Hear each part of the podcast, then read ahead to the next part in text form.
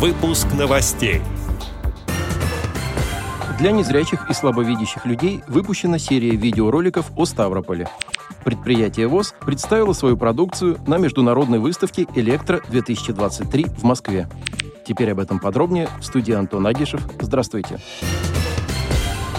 В начале июня в столичном выставочном комплексе «Экспоцентр» прошла 31-я международная выставка «Электро-2023». В выставочных мероприятиях активное участие приняло предприятие Всероссийского общества слепых Санкт-Петербургское учебно-производственное предприятие номер 5, которое представило свою экспозицию. Посетителями выставки был проявлен большой интерес к продукции предприятия ВОЗ. За период проведения выставки представителями Санкт-Петербургского предприятия ВОЗ были проведены краткие переговоры с представителями 140 компаний. Стенд предприятия посетили руководители коммерческих и государственных компаний, инженеры-конструкторы, менеджеры по закупкам производственных предприятий и торговых домов из Российской Федерации, Республики Беларусь и Казахстана. Также получены коммерческие предложения по поставкам сырья, комплектующих, услуг по сертификации и логистике от российских и иностранных компаний. Специалистам, заинтересованным в сотрудничестве, была передана рекламно-информационная продукция, каталоги в печатном и в электронном виде. По итогам участия в выставке специалистами предприятия ВОЗ была получена информация по актуальным запросам дефицитных позиций участников электротехнического рынка.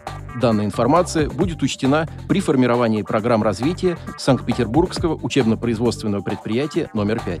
Напомним, что это предприятие ВОЗ специализируется на производстве комплектующих для электротехнического низковольтного оборудования.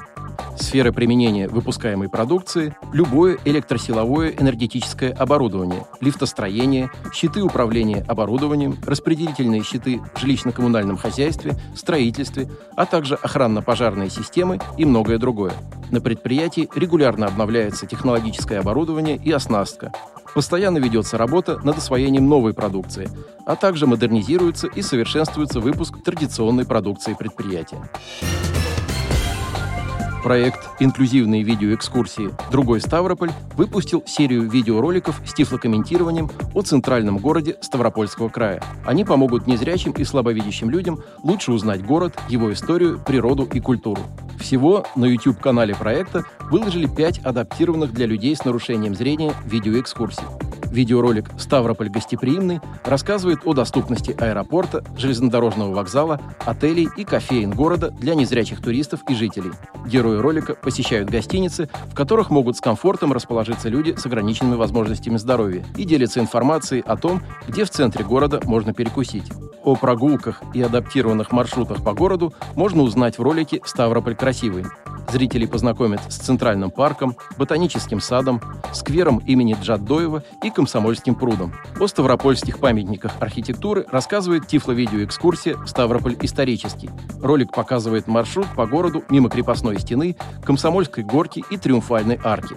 Музеи Ставрополя, картинная галерея, библиотека, театр кукол – все эти локации можно изучить, посмотрев видео с тифлокомментариями «Ставрополь культурный». И, наконец, «Ставрополь спортивный» рассказывает о спортивном туризме в городе. Герои ролика расскажут о плавании, футболе, велоспорте и других активностях, которые доступны в городе.